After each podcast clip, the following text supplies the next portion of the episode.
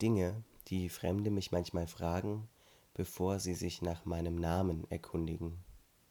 Erstens, du hast aber schon einen Penis. Zweitens, kannst du dir die Größe aussuchen?